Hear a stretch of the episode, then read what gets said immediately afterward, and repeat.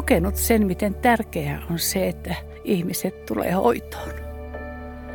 Ja yhteiskunta säästäisi hirveästi. Vaikka se on kallis se magneettikuvaus, mä ymmärrän, että se on kallis, mutta miten kallista hoitaa niitä ihmisiä sinne suu auki tonne. Ja niin paljon kuin mä oon ollut tuolla palvelutalossa, niin mä oon ihan varma, että siellä ei olisi niin paljon muistisairaita ihmisiä, jos niille olisi annettu virikkeellinen hoito. Tervetuloa kuuntelemaan Terveysradiota. Se on Rochen podcast, jossa pureudutaan lääketieteen mahdollisuuksiin. Mitä tutkimuksessa tapahtuu juuri nyt? Entä mitä on odotettavissa tulevaisuudessa? Kuinka vakavasti sairastunut voisi saada lisää aikaa? Minä olen Peter Nyman. Tervetuloa mukaan.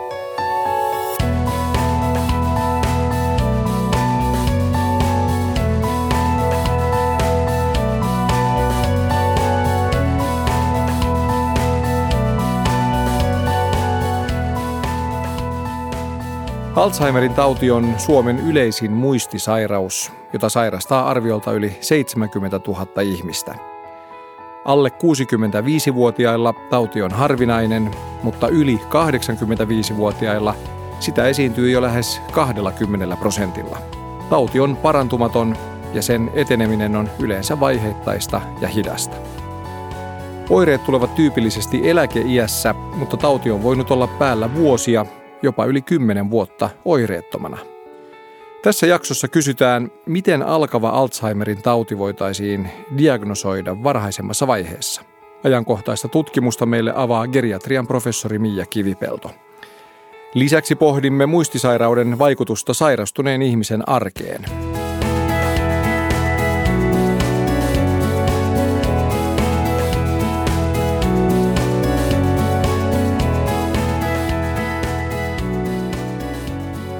Vieraina täällä studiossa ovat Muistiliiton toiminnanjohtaja Katariina Suomu sekä Maire Virkki. Tervetuloa. Kiitos. Kiitos. Maire, aloitetaan sinun tarinastasi. Eh, milloin sinulla diagnosoitiin alkava Alzheimerin tauti?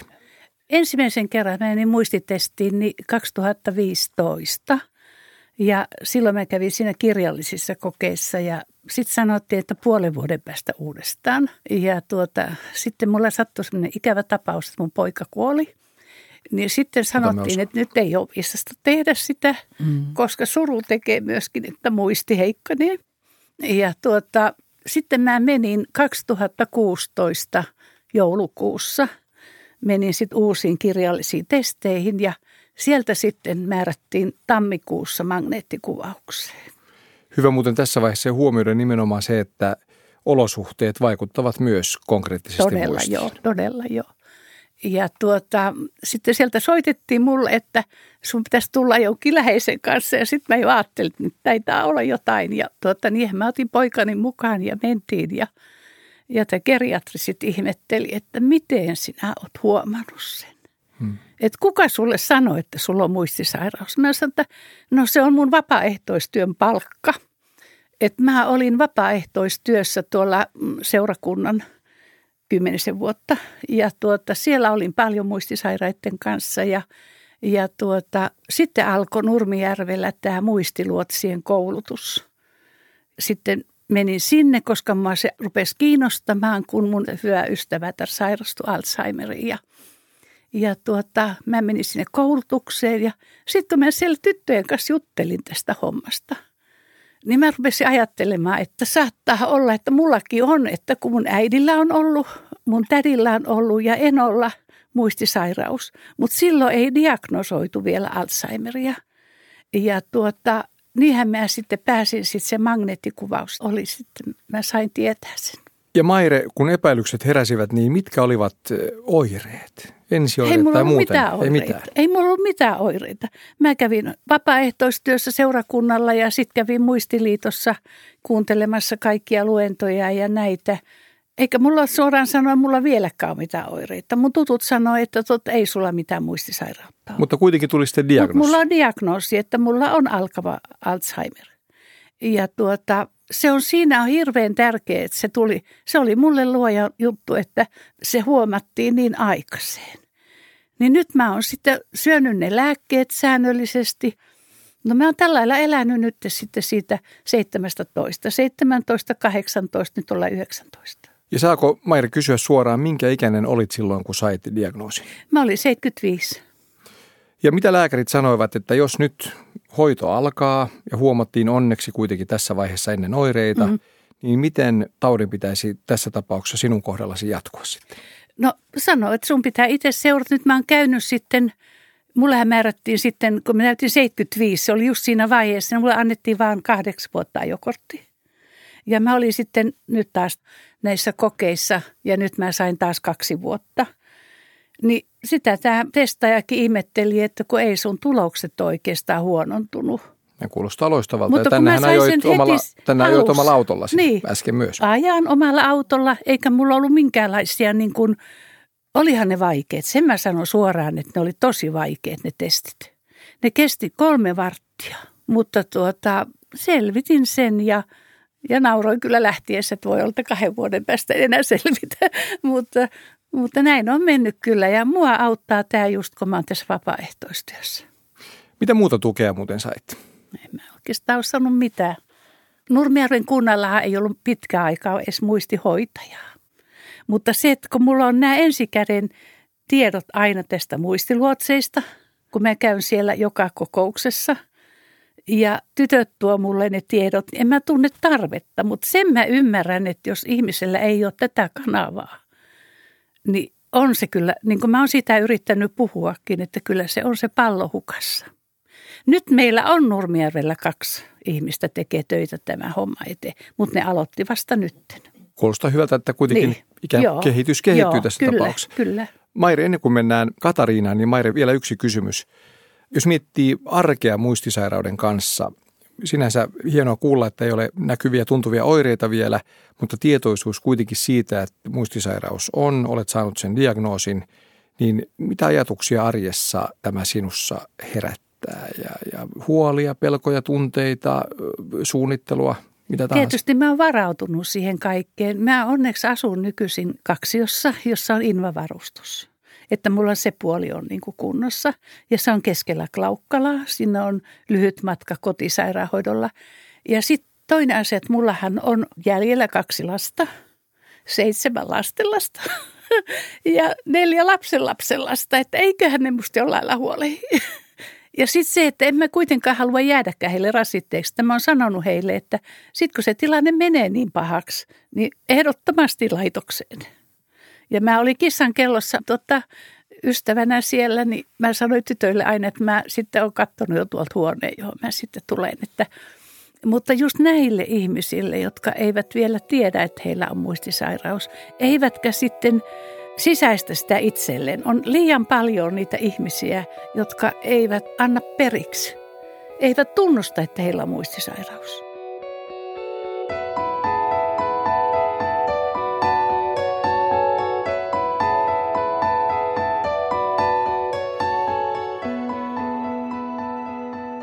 Katariina Suomu, olet Muistiliiton toiminnanjohtaja. Kerro vähän, millaista tukea Muistiliitto tarjoaa Alzheimerin tautia sairastaville ja myös heidän omaisilleen?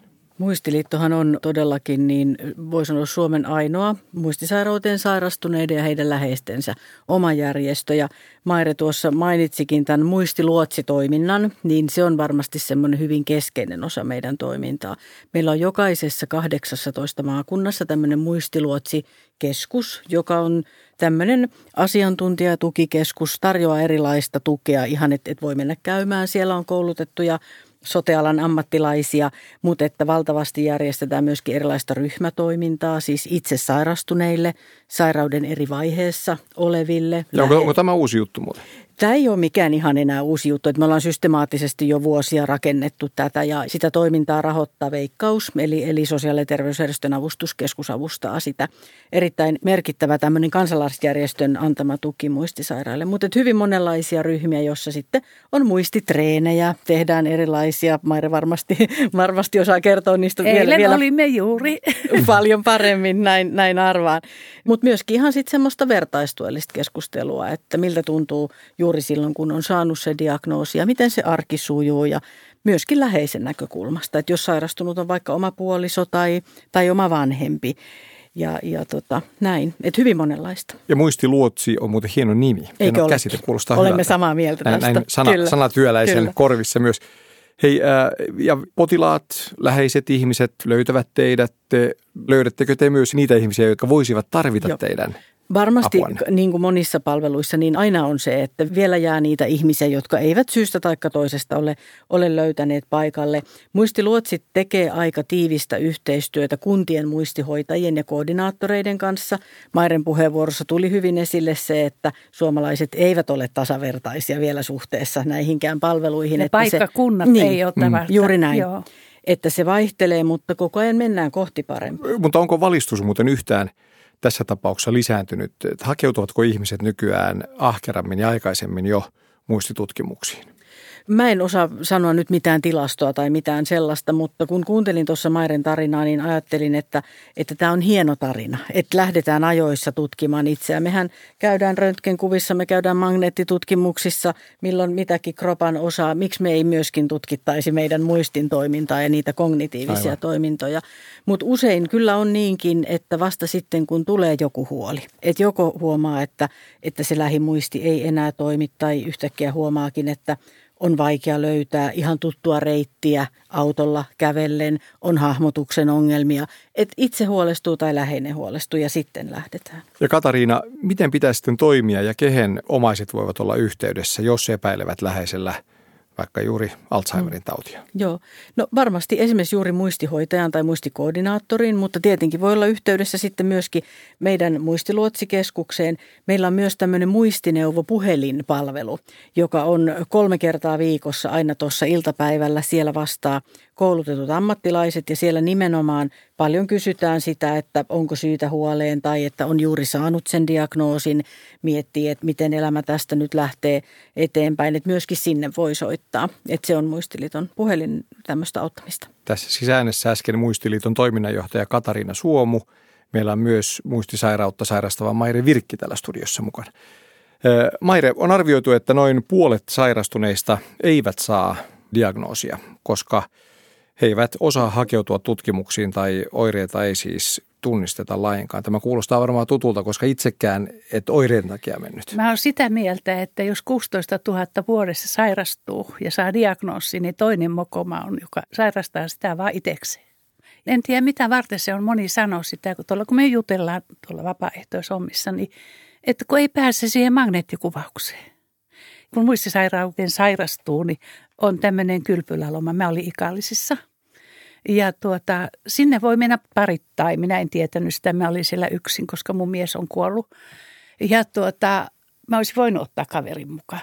Niin siellä on hirveän hyvä ohjelma. Siellä on sillä lailla, että omaiselle on oma ohjelma ja sairaalle on oma ohjelma. Ja sitä viikko käydään läpi tätä sairautta. Käydään kaiken lailla läpi. Käydään näitä omaisuusasioita ja hoitotestamentteja ja, ja kaikkea käytännön ja kuntoilua ja ruokavalio ja kaikkea. Mutta kun ei ihmiset mene. Et mä en ymmärrä mitä varten sitä. Mä oon itse sairastanut masennuksen, että ehkä mua auttaa se, että kun mä oon syvän työuupumuksen sairastanut, niin en mä tätä nyt niin hirveänä pidä. On paljon pahempia sairauksia kuin muistisairaus. Herraista, minkälaisten kipujen kanssa ihmiset taistelee koko elämänsä. Ei tässä ole mitään kipuja. Mulla on helkati hyvä olla. Sulla on hmm. hyvä positiivinen mieli, suhtaudut Niin, ainakin. ja se pitäisi saada sille muistisairaalle semmoinen positiivinen hyvä olo. Pitää kavereihin yhteyttä. Mulla esimerkiksi yksi ihminen sanoi mulle, että kun mun äiti ei lähde mihinkään, kun se sai kuulla, että hänellä on muistisairaus, niin hän vaan mökkiytyi kotiin. Hmm. Onko tämä muuten Katarina tyypillistä, että reaktio on jollain tavalla sitten ehkä sen pelon tai huolen takia jopa negatiivinen, vähän niin kuin aggressiivinen jopa, että ei halua hyväksyä sitä ja mm. Nimenomaan ei hyväksy. Mm. Mm. Ei Kyllä, hyväksy kyllä. se on. Joo. Kyllä varmasti, varmasti sen, sen tyyppistäkin reaktiota on ja ainahan se tietosairaudesta jonkunlainen shokki varmasti meille jokaiselle on. Et sitten varmaan juuri se, että miten kauan se shokkivaihe kestää ja miten siihen sitten reagoi, niin mä jotenkin ajattelen, että muistisairaat, ihan niin kuin mitä tahansa sairautta sairastavat, niin me ollaan kaikki yksilöitä ja me otetaan elämän meille esiin tai eteen tuomat asiat eri lailla. Joillekin se varmaan voi olla tapa sitten reagoida. Ja onko siinä muuten vielä jotain sellaista stigmaa. Voisin kuvitella kuitenkin, että se, että joku sanoo, että etkö muista, onko muisti mennyt, on jollain tavalla ehkä nolompaa monille kuin se, että luu on poikki sormessa vaikka. Mm. Mm.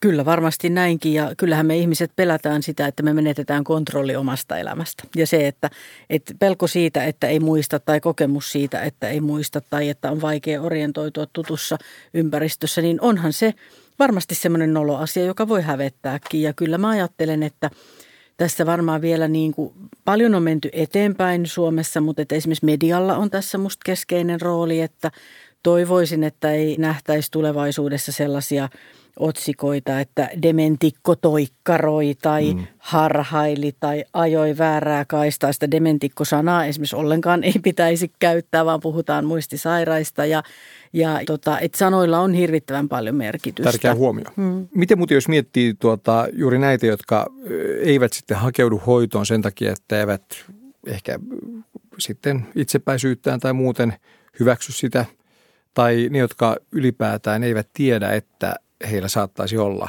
muistisairaus, niin kuinka suuri määrä näitä, jotka pysyvät jollain tavalla piilossa tai pimennossa? Se on varmasti asia, jota on aika vaikea niin tutkimuksella luotettavasti selvittää, mutta kyllä on havaittu se, että osa tulee esimerkiksi muistitutkimuksiin vasta siinä vaiheessa, kun sairaus on edennyt jo semmoiseen keskivaikeaan vaiheeseen.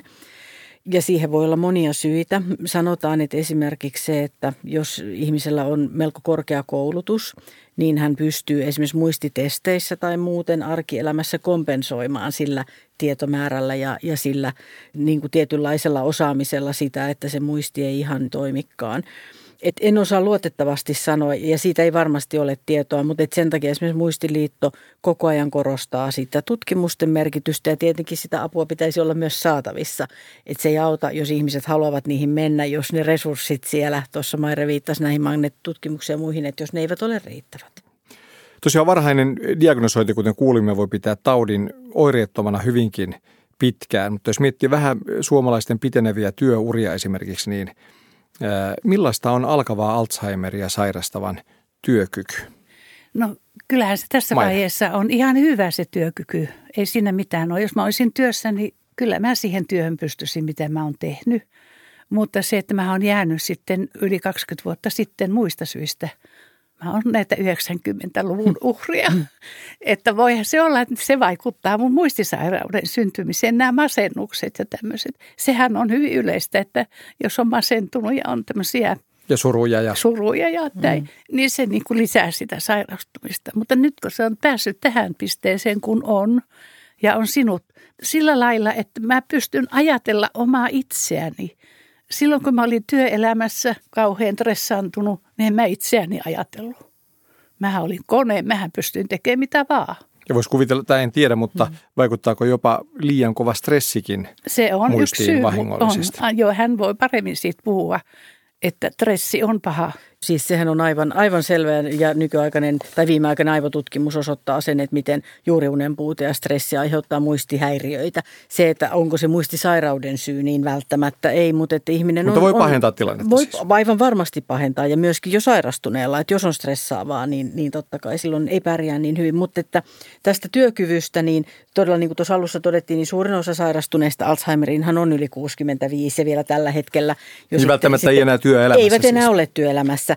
Et tietenkin meillähän on myös muista muistisairauksia, jotka erityisesti usein tulevat työiässä, tämmöinen otsaohimolohkorappeuma, levyyn kappaleen tauti, mutta Alzheimerin kyllä voi sairastua myös alle 50 ja se riippuu todella paljon siitä työstä ja tietenkin siitä, että miten varhaisessa vaiheessa se diagnosoidaan. Että, että kyllä on henkilöitä, jotka jatkavat mm. työssä, mutta että tietenkin se usein vaatii sitä, että sitä työtä sitten jollakin lailla voidaan juuri mukautetaan ja että, että se on työyhteisössä avoimesti puhuttu ja jos on jotakin rajoitteita, jotka estää joitakin asioita, niin niitä sitten ei tarvitse tehdä. Mutta että. Uskotko Katariina, että työnantaja, nyt puhun yleisellä tasolla siis, kaikki ovat yksilöitä totta kai mm. ja eri tapauksia, mutta noin yleisesti ottaen, niin ymmärtääkö työnantaja suhtautua oikein orastavaan muistisairauteen tai osittaiseen mm. tai sellaiseen muistisairauteen, joka jo niin kuin näkyy jollain tavalla siinä mm. työelämässä? Toivoisin, että pystyy suhtautumaan. Me paljon puhutaan esimerkiksi niin kuin mielenterveyden ongelmista työelämässä, jotka vaikuttaa ihmisen niin kuin semmoiseen kognitiiviseen työkykyyn ja niitäkin pitäisi huomioida. Mutta tota, tietenkin varmasti varsinkin pienessä työyhteisössä niin voi olla käytännössä vaikea järjestellä niitä töitä, mutta pitäisi yrittää minusta. Mutta omaisten ö, työkyky. Mm. Mm. Miten tauti vaikuttaa siihen? Joo, tämä on varmasti semmoinen mielenkiintoinen kysymys, että tota niin, niin – Varmasti se, että puoliso vaikka sairastuu muistisairauteen ja sitten tietenkin kun se sairaus, jos se etenee niin kuin pidemmälle, että tulee yksin selviytymisen vaikeuksia, niin kyllähän se vaikuttaa siihen, että voiko se puoliso lähteä sieltä töihin. Senhän takia on olemassa esimerkiksi tai ei pelkästään tästä syystä, mutta että on olemassa muistisairaalle tämmöistä päivätoimintaa, johon tullaan ja on seuraa ja on harjoituksia ja saa lounaan ja aamukahvit ja muut. Ja, ja sitten puoliso, jos käy töissä, niin, niin käy, jos on puoliso ja sitten sillä tavalla saa ehkä muutenkin vähän semmoista hengähdysaikaa. Mutta hyvä, sanoa. että sellainen järjestelmä siis kyllä. siis kuitenkin löytyy. Mutta että kyllä ajattelin, että sitten varmasti kun usein muistisairaat ovat iäkkäitä ja varsinkin sitten siinä vaiheessa, kun sairaus ehkä on jo – pitkällä, niin kyllähän se tietysti esimerkiksi lapsille voi olla sitten haastavaa ja ei vähiten sen takia, että aika paljon omaiset joutuvat taistelemaan tämän meidän palvelujärjestelmän kanssa. Että onko kotihoidon tuki riittävää ja, ja sitten jos alkaa näyttää siltä, että äiti tai isä tai anoppi tai appi ei enää pärjää kotona, niin sepä ei olekaan aivan yksinkertaista löytää sitten sellaista paikkaa. Ja, ja kun usein se on vielä niin, että ei sieltä kotoa tarvitse siirtyä välttämättä suoraan 24-7 ympärivuorokautiseen ammatilliseen hoivaan, vaan että olisi sellaisia välimuodon yhteisökoteja, jossa on tukea, kuitenkin mahdollisuutta vielä olla itsenäinen, kun pärjää. Että, että tässä on niin myös semmoisia palvelujärjestelmän kehittämisen paikkoja ja ajattelen kyllä, että varmasti muistisairaudet, kun ne on aika yleisiä ja varsinkin siinä vaikeassa vaiheessa, niin ne voi olla sillä tavalla läheisille kuormittavia, koska on valtava huoli. Miten äiti tai isä pärjää?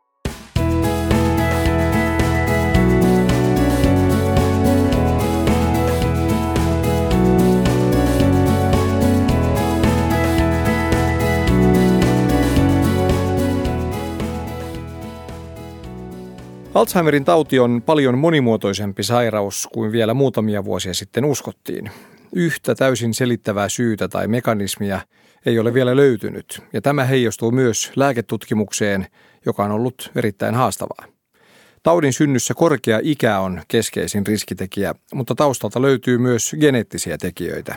Geenit saattavat lisätä todennäköisyyttä sairastua Alzheimerin tautiin, mutta eivät varsinaisesti aiheuta sitä.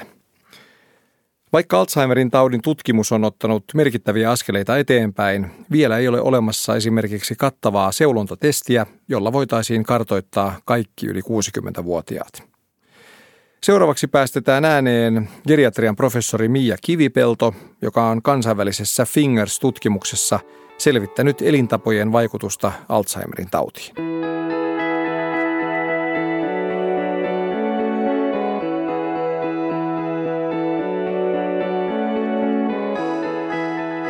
Joo, Fingers on vähän niin kuin yksi käsi ja viisi sormea, eli siinä me yhdistettiin nämä eri elintapatekijät ensimmäistä kertaa. Se on maailman ensimmäinen interventiotutkimus, joka osoitti, että tällä elintapapaketilla voidaan ennaltaehkäistä tai pienentää muistihäiriöiden riskiä. Ja siinä paketissa meillä oli liikunta, terveellinen monipuolinen ravitsemus, tämmöinen aivojen käyttäminen, kognitiivinen aktiivisuus, sosiaalinen aktiivisuus ja kaikkien sydänsairauksien riskitekijöiden hallinta, eli verenpaine, kolesteroli, paino ja diabetes. Ja tällä paketilla me päästiin aika pitkälle ihan selkeät vaikutukset siihen kognitioon ja muistiin, myös toimintakyky ja elämän laatu huomattavasti paranivat sanoisin näin, että varhainen diagnoosi on hyvin tärkeä. Vaikkei meillä vielä olekaan niitä tautia parantavia tai taudin kulkua selkeästi hidastavia lääkehoitoja, mutta sillä itse diagnoosilla on monta tärkeää arvoa. Ensinnäkin se, että tietää, mistä on kysymys. Itselläni on ollut monia potilaita, jotka ovat vuosia käyneet eri lääkäreissä, saaneet erilaisia diagnooseja, on ollut masennusta, burnouttia tai muuta. Eli se oikean diagnoosin saaminen auttaa sen tilanteen ymmärtämisessä. Se auttaa myös suunnittelussa, mitä tehdään eteenpäin, ja näissä elintapainterventioissa aina voi tehdä jotakin, ja, ja myös se lääkehoito, joka on tänään käytettävissä yhdistettynä elintapatekijöihin, sillä voidaan tehdä jo paljon. Alzheimerin taudin oireethan kehittyvät yleensä aika, ja aika hiljakseen, pikkuhiljaa ajan myötä, ja niitä voi olla vaikea tunnistaa ensin. se ei ole pelkästään sitä muistia, vaan voi myös tulla tämmöistä äh, vähän masennusoireen tyyppistä tai ei vaan enää halua tai jaksa tehdä tiettyjä asioita, vähän semmoista vetäytymistä.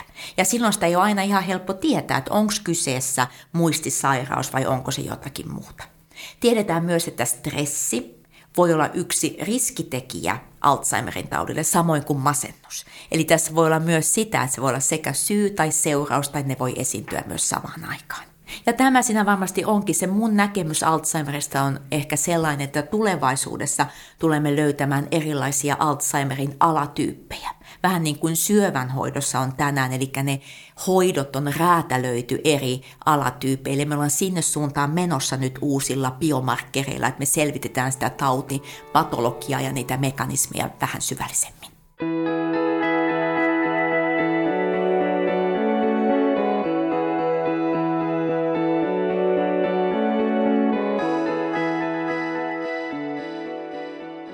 Geriatrian professori Mia Kivipelto mainitsi, että diagnosointia voi vaikeuttaa myös oireiden kerroksellisuus ja oireet saattavat sekoittua esimerkiksi masennukseen, kuten kuulimme myös Mairi Virkiltä tässä podcast-lähetyksessä aikaisemmin.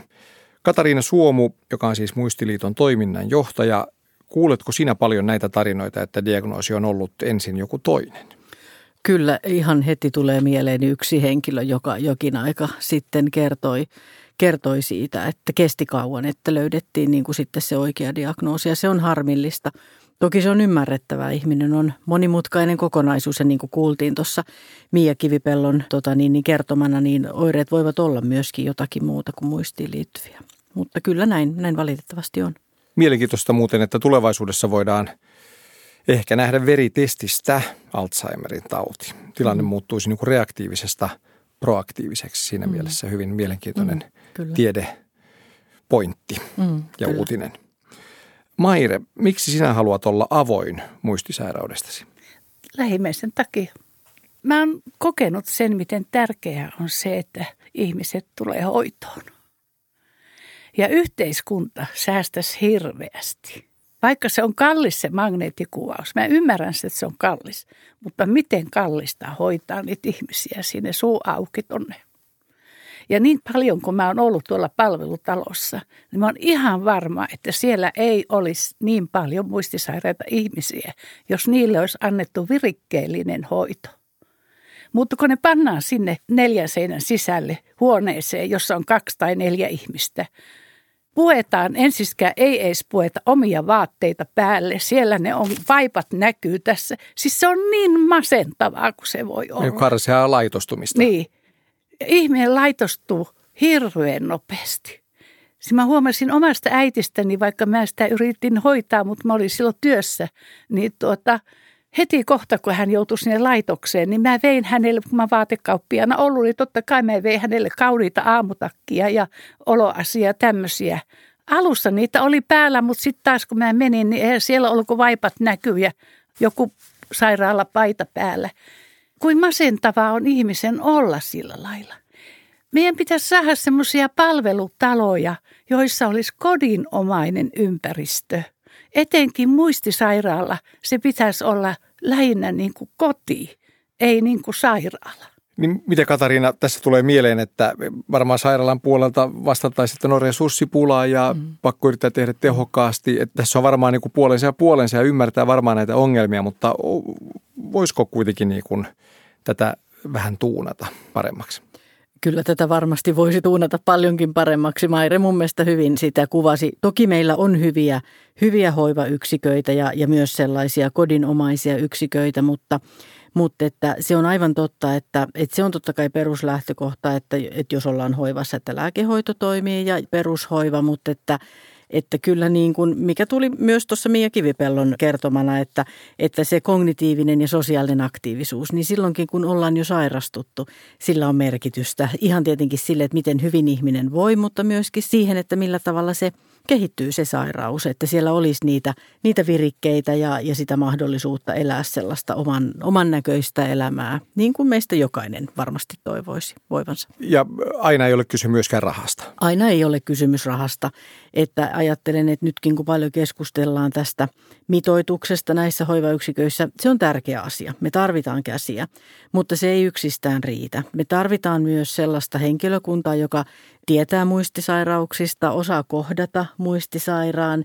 Ja meillä on paljon tota, myöskin näyttöä semmoisista niin sanotusti lääkkeettömistä menetelmistä, että miten hyvä musiikki tekee ihmiselle ja erilaiset virikkeet. Ja, ja ne voi aivan vaikuttaa sillä tavalla, että esimerkiksi muistisairas, joka on hyvin levoton ja saattaa siinä jo pidemmälle edenneessä vaiheessa käyttäytyä vähän ehkä meidän muiden mielestä haastavasti, että miten myöskin sillä ympäristöllä, sillä kohtaamisella voidaan vaikuttaa siihen. Että ei tarvitse välttämättä ottaa esimerkiksi rauhoittavia lääkkeitä käyttöön, vaan että se on se kohtaaminen ja se ympäristö. Että tuunattavaa kyllä riittää tässä meillä.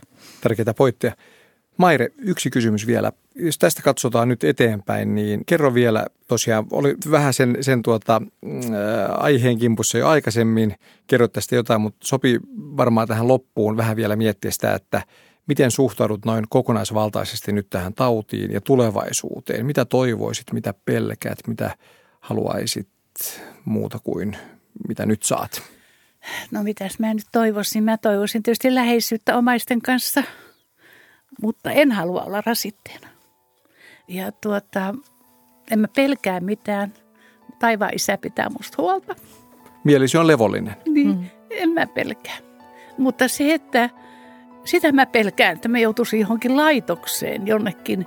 Nurmijärvellä hyviäkin paikkoja. Siis semmoisia kodinomaisia kivoja paikkoja. Mutta just tähän sairaalaympäristöön mä en missään tapauksessa haluaisi.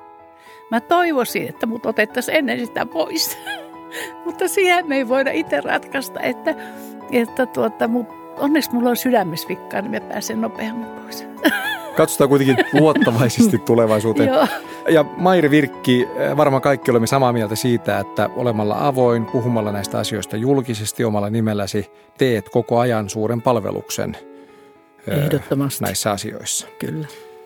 Maire Virkki, Muistiliiton toiminnanjohtaja Katariina Suomu ja myös geriatrian professori Mia Kivipelto, joka oli tuossa nauhalla, niin kiitos kaikille vieraillemme.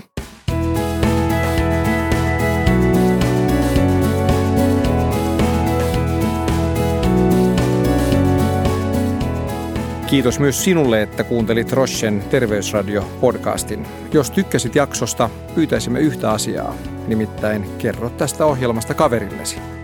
Löydät kaikki jaksot Spotifysta ja Apple Podcasteista. Tämän podcastin tuotti Jaksomedia.